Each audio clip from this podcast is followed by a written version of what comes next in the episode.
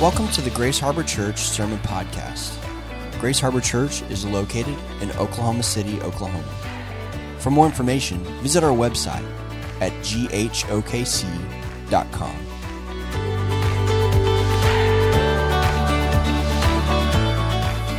Morning, church. Uh, if you have your Bibles, if you have the Bibles in the seats in front of you, we're on page 966, 2 Corinthians chapter 5.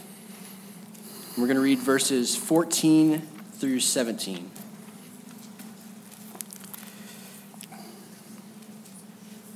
This is what it says For the love of Christ controls us, because we have concluded this that one has died for all, therefore all have died. And he died for all, that those who live might no longer live for themselves, but for him who for, the, who for their sake died and was raised. From now on, therefore, we regard no one according to the flesh. Even though we once regarded Christ according to the flesh, we regard him thus no longer. Therefore, if anyone is in Christ, he is a new creation. The old has passed away. Behold, the new has come. This is the word of the Lord. Would you pray with me? Father, we step into this today knowing that you are able to do whatever it is that you want to do.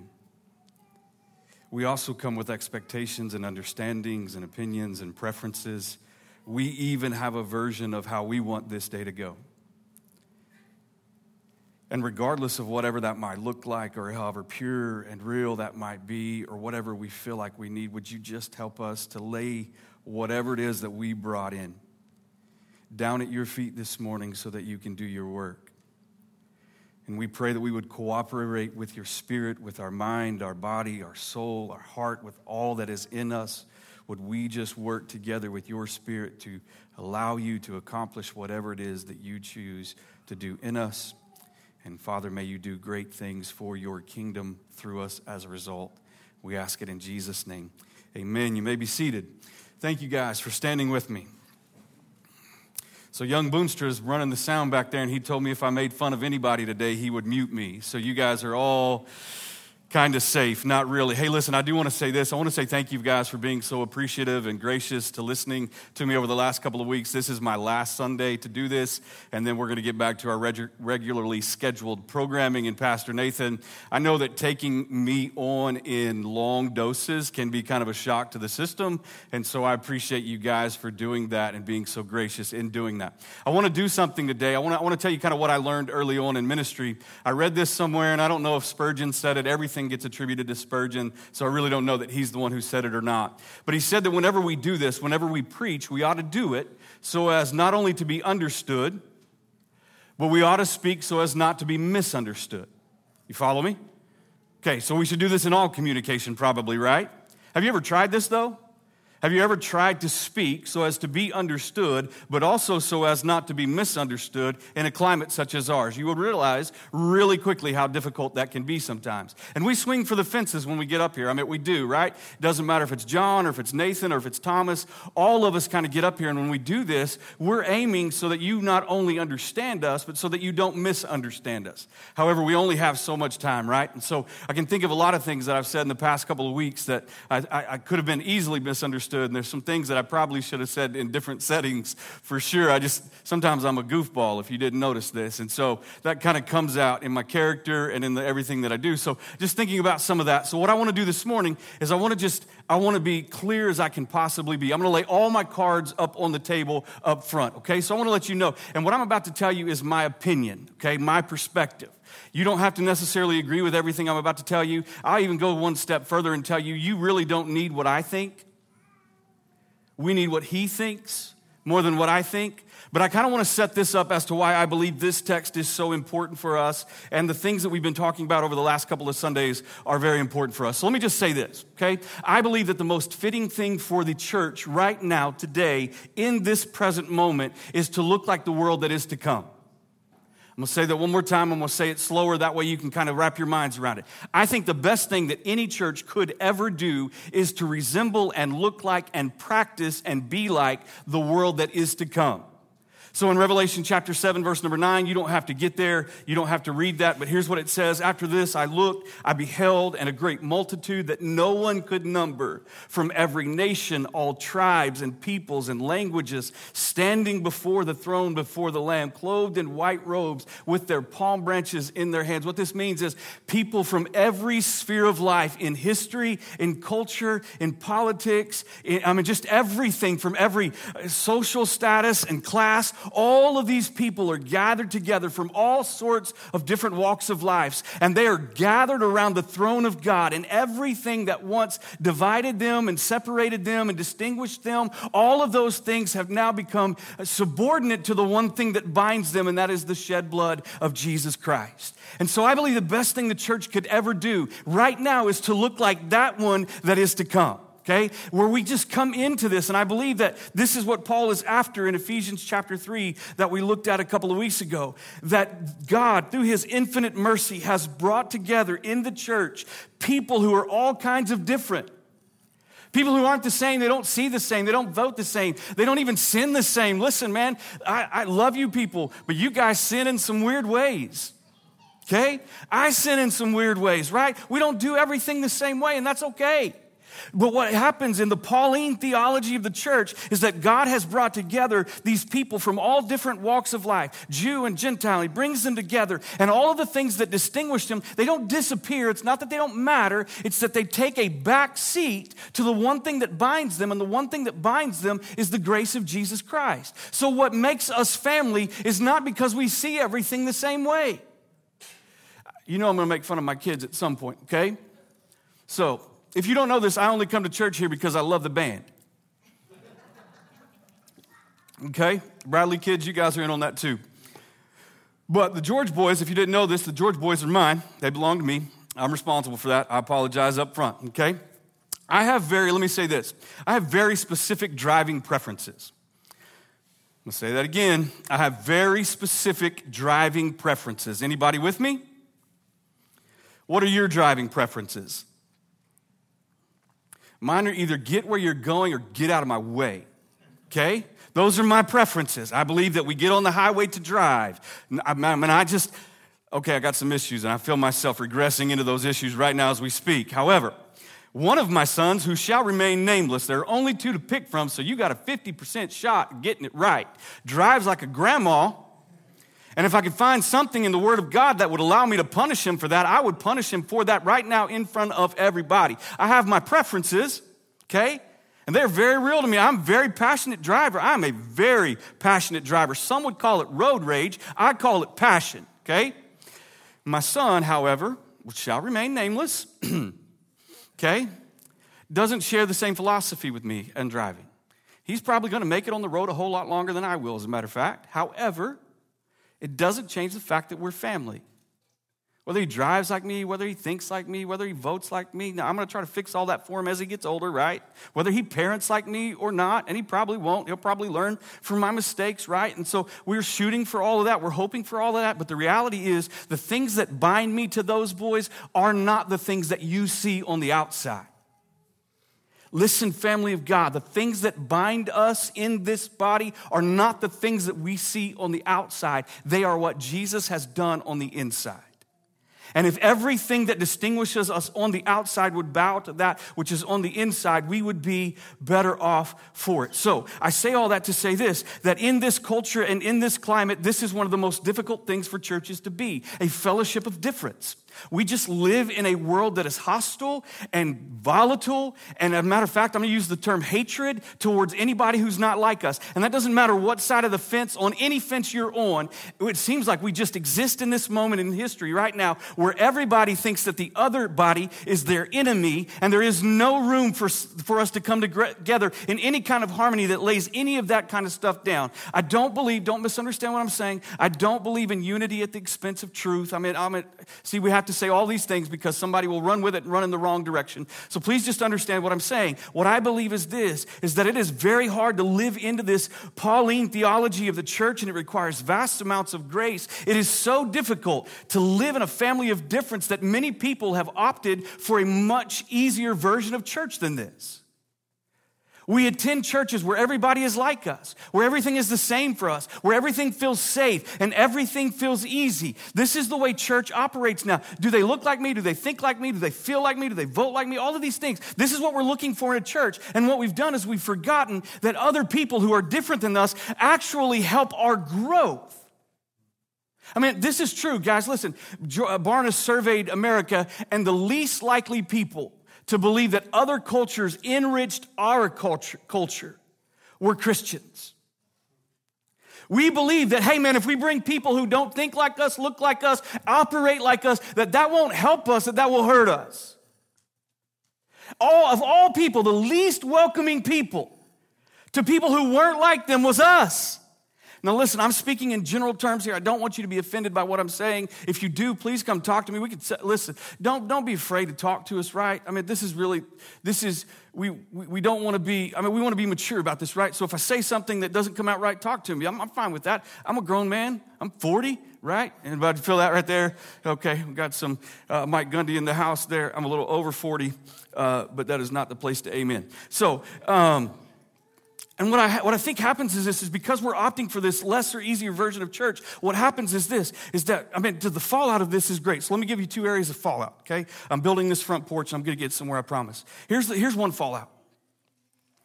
Because we're opting for all of these cultural preferences and they're being elevated above biblical principle and all of these things, and we're kind of congregating in our likeness, what we're doing is this, is we're confusing people as to what it really means to follow Jesus.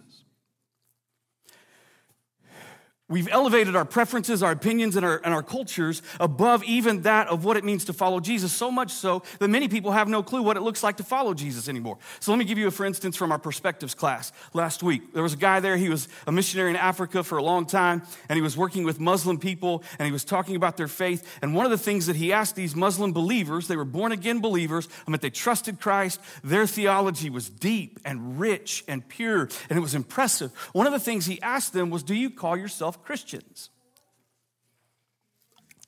And here's what they said absolutely not. And it kind of takes you back, right? You're like, why don't they call themselves Christians? If they believe in Jesus, why don't they call themselves Christians? That's what they should do, right? Here's what he said If I call myself or refer to myself as a Christian, my neighbor will think that I no longer love him. Because, hold on, because what they associate with the term Christian is all of the political West. Hold on. Because I don't think, again, this is my thought, my opinion, my perspective. I don't think that is a foreign country problem anymore. I think that is very much a here and now problem for us. I'm gonna say something, and again, I don't want you to get offended. But for many in America right now, Christian is synonymous with Donald Trump and politics. This is not a critique on what you think of Donald Trump. This is a critique on what we think of faith. If our faith is ever misidentified with a politician and his politics, regardless of who that politician is or what his politics are, and they are not associated with Christ and his redemption, then that ought to stir something deep within us.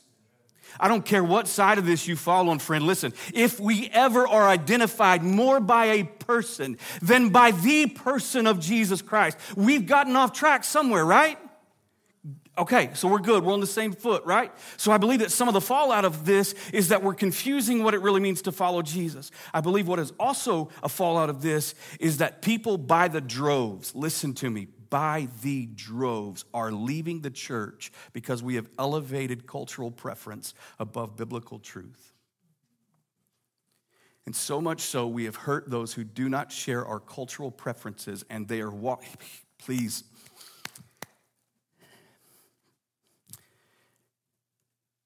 People are walking away from the very thing that God put in place to shape them and form them and heal them and they're walking away because they're looking for healing, and all that it does is cement their wounding.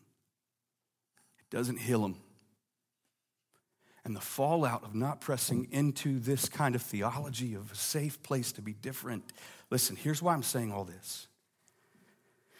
I'm saying all this because I want so much better for Grace Harbor. Okay? What if?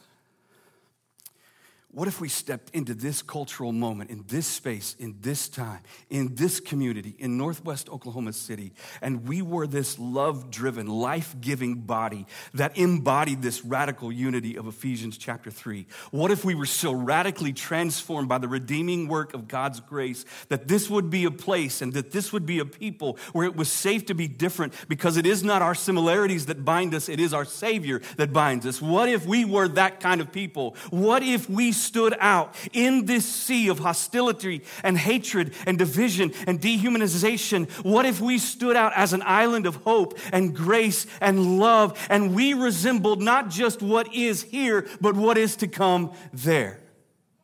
What if?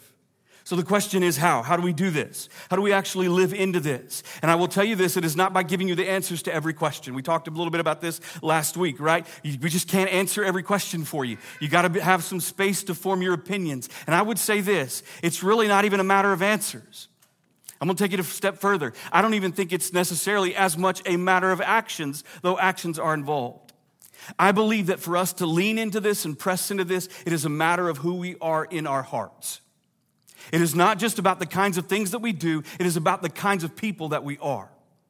And I think down deep in us, what we're after here is we're after being this a certain kind of people. And so what that means is this. We've talked a little bit about this in the last couple of weeks. Just hit these briefly. It means that we see ourselves accurately.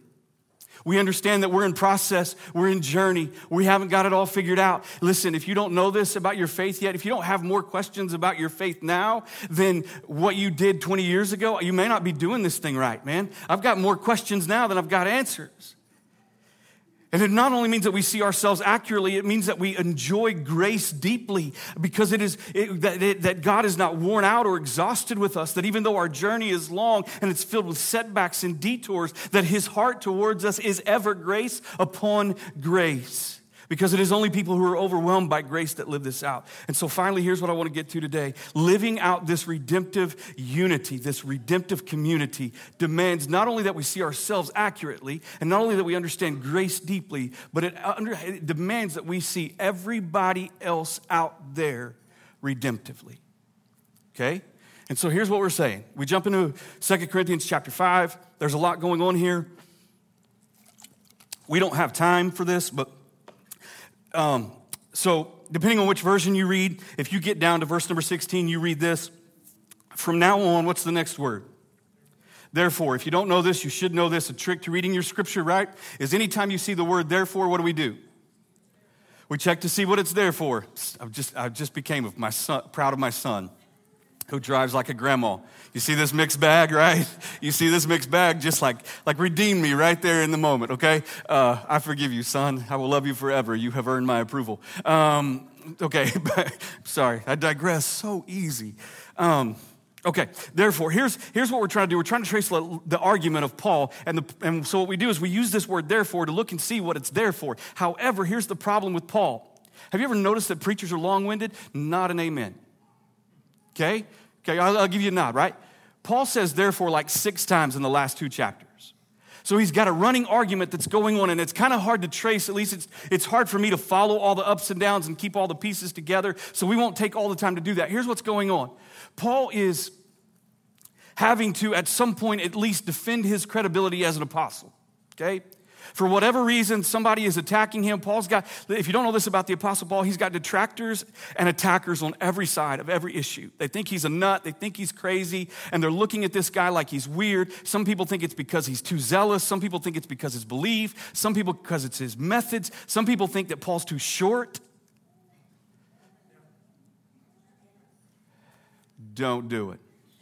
Don't even think about doing it, okay? I feel you, Brother Paul. I feel you, my friend, okay? Some people just think he doesn't look the part, right? He doesn't look like a, he's not cool and clean and freshly shaven like Pastor Nathan. He's just not that guy, right? He's, he may be old, he may be kind of hunched over, he may, he may have eye problems, Paul, I feel you, bro. Um, I mean, we're just, right? So uh, they're, they're looking at him and they're detracting and they're attacking him and they're uh, saying all these kinds of stuff. And he's kind of defending himself in all of this. And he's talking to the Corinthian believers and he says, Listen, guys, if anybody knows my heart for ministry and my heart for God, it's you. I don't need to commend myself again to you. You are my letter of commendation. I don't even need letters from you. You know who I am and you know what I am. And so we get into chapter five and he starts kind of unpacking some of his heart and some of his motivation I mean, man, we, this is a hotbed of good preaching. We can't get to all of it, okay? So he comes down to verse number 14, and he's talking about what makes him tick, what makes him offer, operate. It's not the coffee or the amount of coffee that he has. He tells you right here in verse 14, he makes this statement that makes me just wonder did Paul know that people would be preaching this centuries after he was dead? Like, this is just one of those statements, right? This is powerful. So let me just follow, walk with me through it, okay? For the love of Christ controls us. Uh, some people say that this is uh, our love to Christ. I think it's more of God's love to us, right? And so what it means is it controls us. Kind of a hard way of saying something for us. So let me kind of uh, unpack that a little bit. What he means is this, is that it compels us. It moves us. It motivates us. It zeroes his life down into one purpose, right? You know what I'm talking about? You ever been so focused that nothing else mattered? That's what he's talking about. When he says the love of Christ controls us, what he's saying is this is that God's love given to me, poured out on me as a human being, as a sinner, as a broken man, God's love poured out on me. Now, what it's done is it has changed my whole perspective on life, okay? It compels me, it narrows me down to one singular overriding purpose. What is it? He says this because we have concluded, we've, we've come to this conclusion that one died for all Anybody want to take a guess at who the one is? Church answer? Jesus, okay? Jesus died for all. How many of you with me so far?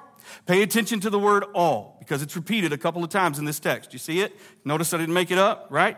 He died for all Therefore, all have died. What he's saying is this we have reached this conclusion that Jesus Christ has literally shed his blood for every man. The author of Hebrews says that he's tasted death for every man. It means this that he is the only hope of redemption, that our sin runs so deep that we are such a broken people that our only hope, we are as hopeless as bodies lining a cemetery that cannot do anything apart from the redemptive work of Jesus Christ. This is what he's saying, okay? And he's saying, we judge this. We've come to this conclusion that one has died for all, therefore all have died because all are in sin. Doesn't matter how in sin you are, you are in sin by birth and by choice. If you didn't know this, you sin automatically. Can I get an amen? Okay? If you didn't know this, you sin by choice. Sometimes, hold up, sometimes I do dumb things. Buckle your seatbelt because I like to do dumb things. Not you. I mean, this is who I am, right? This is deep within me. It, it, it's running in me, okay? And he says, okay, all have died. Therefore, he died for all. Again, Jesus died for all. That those who live, in other words, those who have been redeemed by grace, those who have been justified by faith, he's talking about that those who live should no longer live for themselves, but for him who for their sake died and was raised. Here's Paul's thinking because Jesus died for me, I will live for him. Pretty simple, right? I mean, it's really profound logic and flawless logic. If Jesus poured out his life, shed his blood, gave me his grace, then I will use my life to live for him. And Paul says this isn't, shouldn't just be my opinion, this should be our opinion. This should be the collective opinion of the people of God that Jesus has poured so much abundant grace on me that there is nothing better to do with my life than to live it for his fame and his glory. And so now what he does, and then he says this in verse 16, and this kind of seems off at some points, but if you hold it in tension, I think this is beautiful. He says, From now on, therefore, we regard no one according to the flesh. It means we don't estimate people the same way anymore. It means this it means that the way he sees humanity now, both redeemed humanity and not yet redeemed humanity, he's telling us that the love of Christ has so radically changed his heart that it not only affects what he thinks, what he says, what he does, the love of Jesus Christ changes the way that he sees people. People who drive like grandmas, People who don't see the same thing the, the, way, the same way that I do. He's saying it changes the way that I see people. It works all the way down to the core of my being, and, and it is a direct response to the transforming work of God's grace in my heart. I cannot long, any longer see people the same way. The love that Christ has given to me, hear me, the love that Christ has given to Paul will not allow him to see people the same way anymore. He says, I cannot hold these in two. I cannot be overwhelmed by the grace of God. In Christ, I am a new man, is what he says in verse 17. And part of, an essential part of living in this new way is to see people in new ways. So let's think about what this means very quickly, okay? He contrasts it, he defines it like this. We no longer regard anyone according to the what? The flesh. That's the worldly standard. Uh, Paul's culture was very much like ours. Um, they evaluated people's worth um, determined on a number of things, right? So they would look at you and they would go, "Yeah, you're. We can associate with you because we like you. You make good um, hot dogs, um, which is what we ate, right? Uh, you uh, you drive a cool car. Uh, you're not too tall."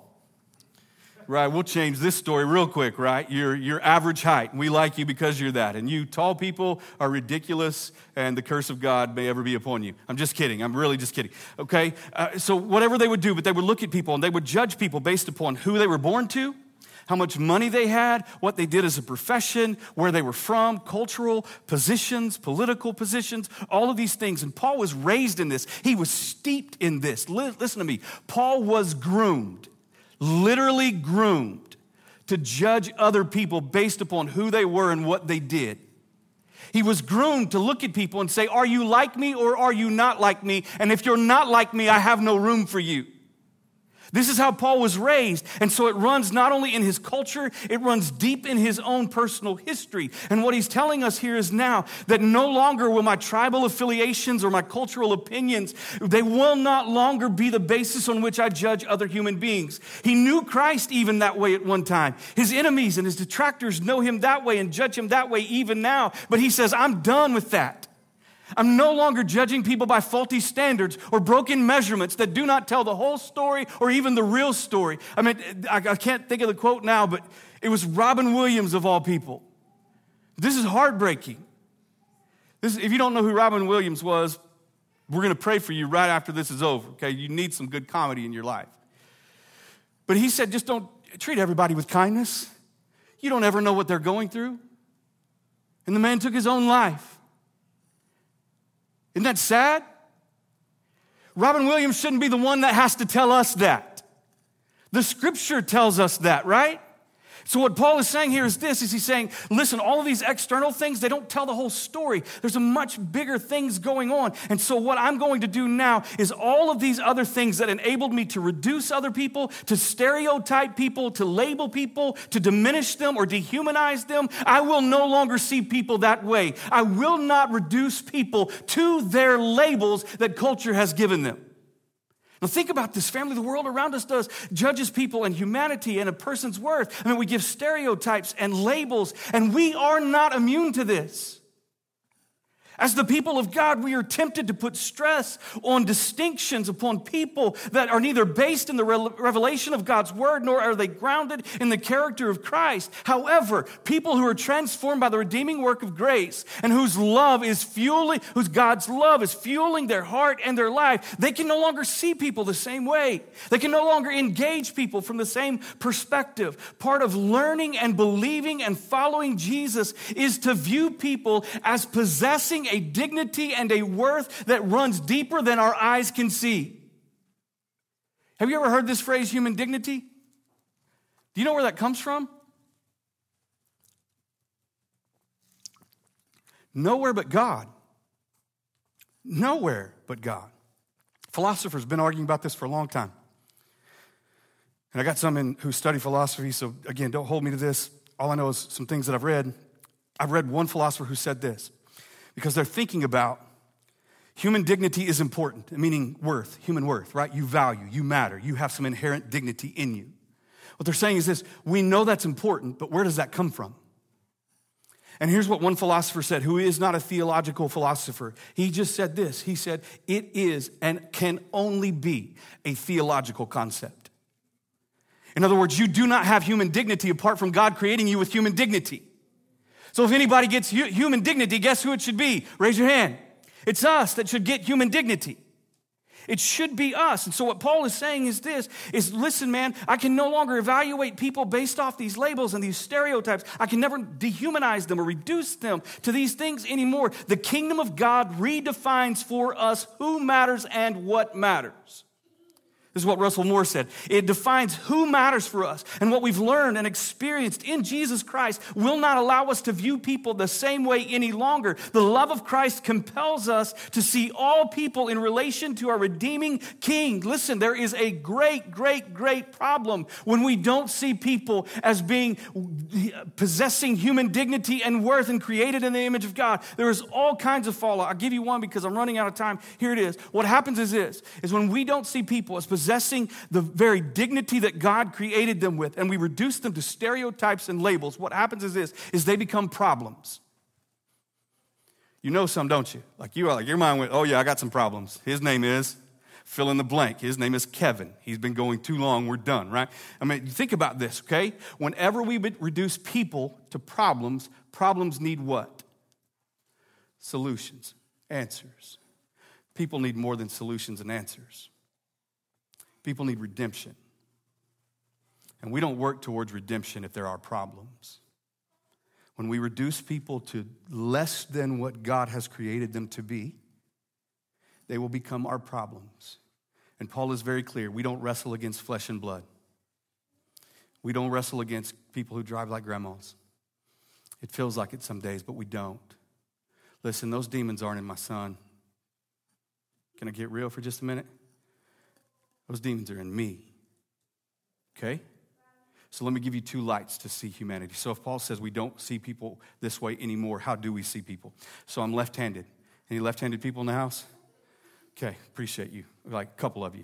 Just left handed people living in right handed worlds. Feel sorry for us now.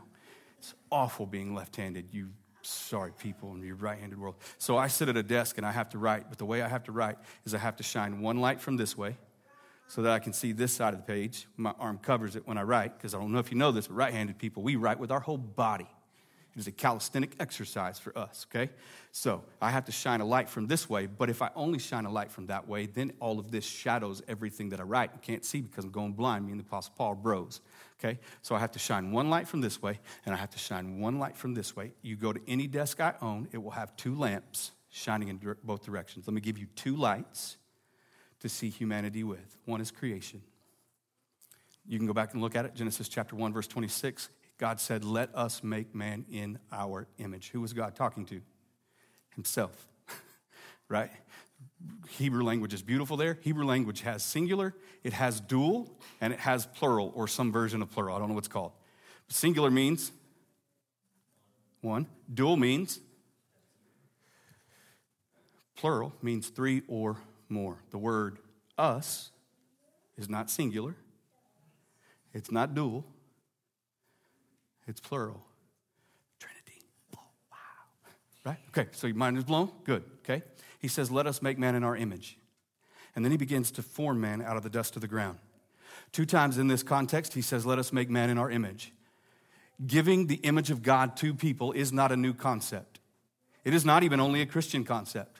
Most Eastern philosophies and religions have thought about this for a long time. Giving, however, here's the difference between Eastern faith at that time when Moses wrote this, right? And, and what Moses was saying in scripture is that Eastern philosophies and religions would say that God has given his image to kings and royalty, and Moses is saying that God has given his image to all men and all women okay? And this is what separates the two that he's not the same as those other dudes, man. He's a different one, right? And so he has stamped his image on all men, okay? And so it goes on further, not only that, but this is the only place where you find deliberation in creation.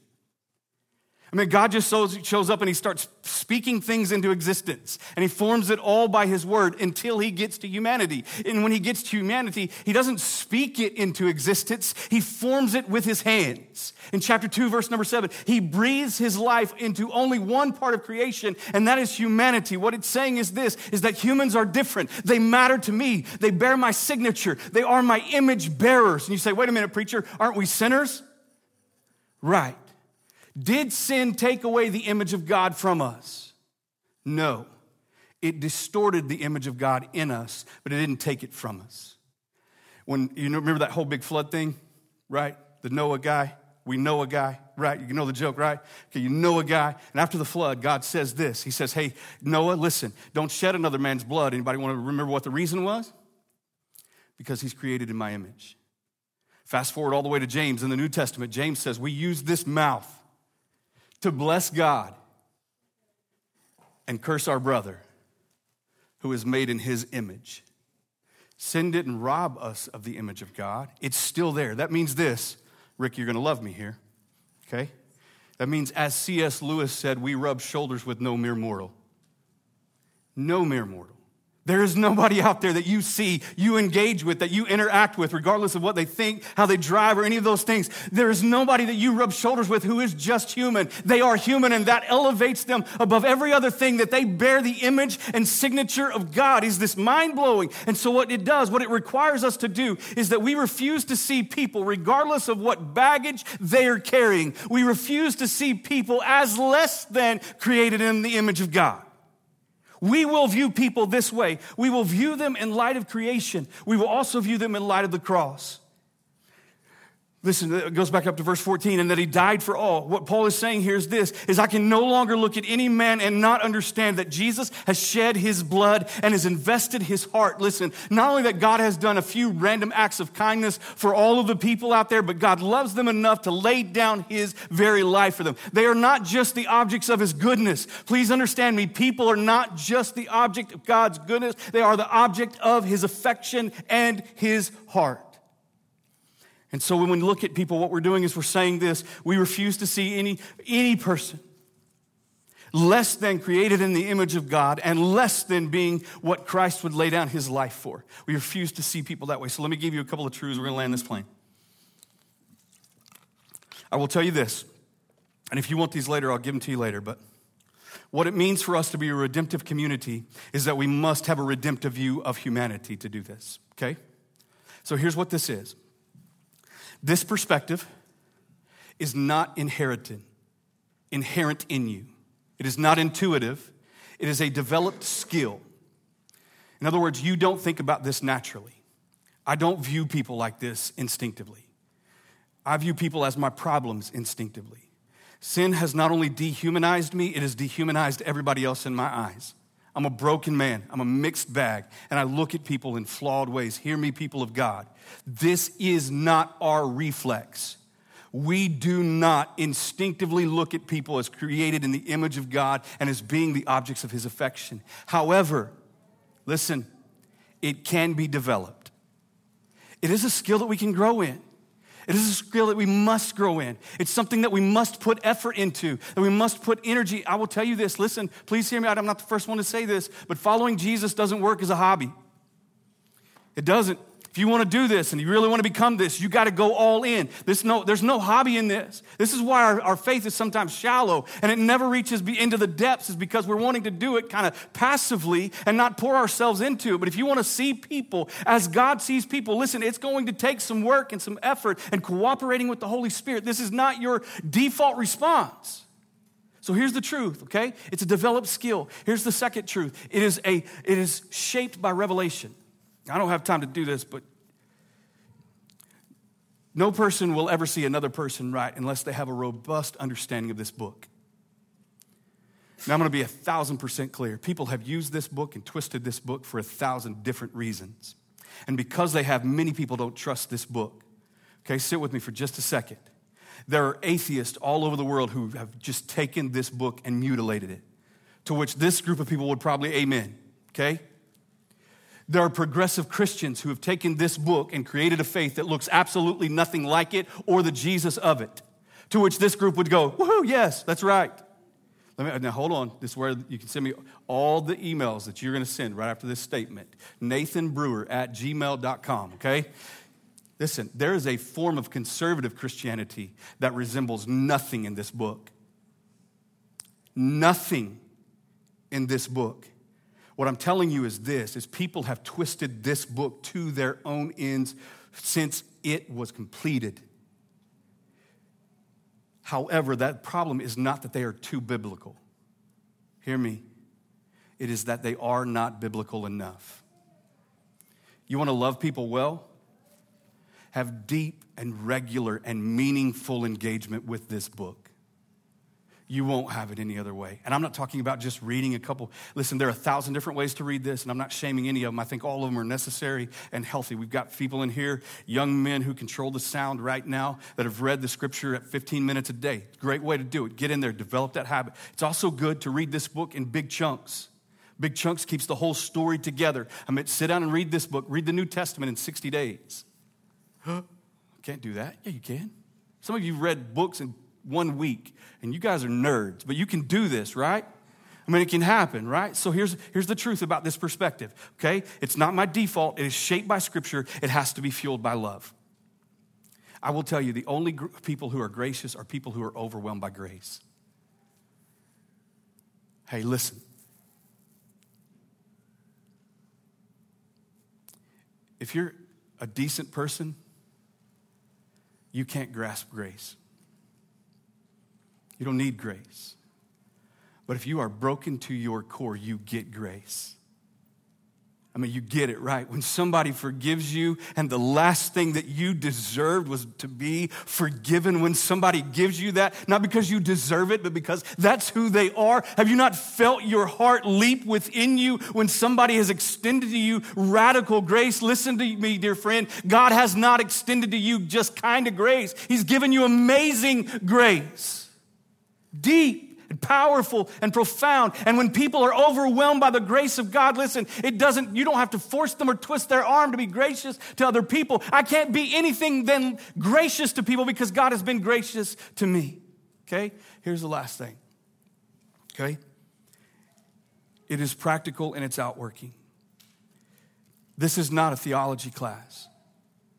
This is not just seeing people this way in theory. This is seeing people this way so that we live and interact and engage with people this way. So, here's what I'm saying. I think it's time for us to kind of rethink how we exist in and engage culture. Okay? And I think that has to do more with who we are than what we do. And I think what that takes is it takes a very biblically high view of the church. I think it takes this deeply humble view of ourselves. I think it takes this very radically appreciative understanding of grace. And I think it takes this redemptive view of humanity.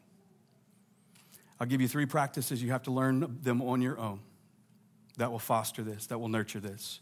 One is read things that enlarge your heart. How many of you read the things you like? How many of you ignore the things you don't like? Okay, me too, right? Read things that enlarge your heart. I'll give you two recommendations. We don't sell books here, right, Nathan? We don't sell books. We believe in one book, right? Everybody with me? These books are like fish. You eat what you can and you get rid of the bones, okay? They're not flawless. I will tell you, though, this should be on your reading list. Dignity Revolution talks about human worth and dignity. You should read it. Matter of fact, if you read this, you could have saved yourself a whole sermon today, okay? Irresistible faith is another one. It just talks about loving people and being a witness in culture that's different than what we've been taught. Read something that not only enlarges your noggin, read something that enlarges your heart. Because listen, in the words of the famous theologian Willie Nelson, we can't keep living insisting that the world keep turning our way. Right? I dropped a C.S. Lewis quote and I dropped a Willie Nelson quote. And I even backdoored a Dr. Dre quote in there that none of you guys really even knew. So I knew it though, okay? Okay, so read something that enlarges your heart, okay? Listen to people beyond the externals. So when Robbie sits down and he talks to me, there's more going on than what Robbie's saying. Is that true? There's a lot. I'm giving you a lot of credit, right? Robbie's like, there's not a lot going on up here at all. Sarah's like, amen. Best preaching I've heard all day. And so, no, I'm just kidding, right? But you know, there's so much more than when you ask me a question. There's so, listen, anybody have a long week? Anybody hard up against it? Man, I'm 60 hours into this week and I'm, I'm exhausted, right? So you ask me how I'm doing, I say I'm fine, but that's loaded. And so, what it requires of us to see people this way is it, it requires us to listen beyond what they say. Do some research on active listening and grow some of your skills there. So, read things that enlarge your heart, listen to beyond the conversation, and this Sit at a table with somebody who's not like you. The old theologians call this practice hospitality. Sit at a table because table lowers your defenses and everybody loves food, right? Everybody loves food. Sit at a table. We tend to sit at tables with people who are like us. Sit at a table with somebody who's not like you. And what this will do, this is, this is not the end, this is not the goal. What these do is they build spiritual muscle and it transforms our hearts so that we begin to see people as dignified and possessing worth that God has given them and that God has, his own son has laid down his life for. What if in this moment, cultural moment filled with hostility and rage and division and hatred, what if Grace Harbor stood out like a sore thumb as a love driven, life giving people where it's safe to be different? Stand with me. Father, we bow right now in Jesus' name, and we are just grateful that you are who you are. We are grateful that you love us and that you redeem us not because we have all these things figured out and we're doing all these things well or we have it all together. Father, you love us in spite of the fact that we, our tendency, our natural default is not to do this at all. Like we would prefer, it would be better, it would be easier, it would be more comfortable for us to even avoid topics like this altogether. And Father, I pray that you would press us into this, that you would help us to lean into this, however uncomfortable that might be for us.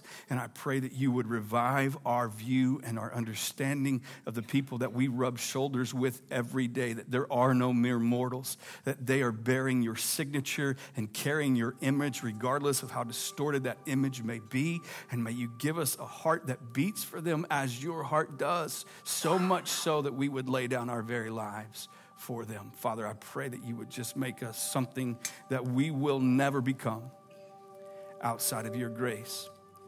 Give us this redemptive view of other people that we might be a redemptive community. We pray it in Jesus' name. Amen. As we sing and prepare for communion.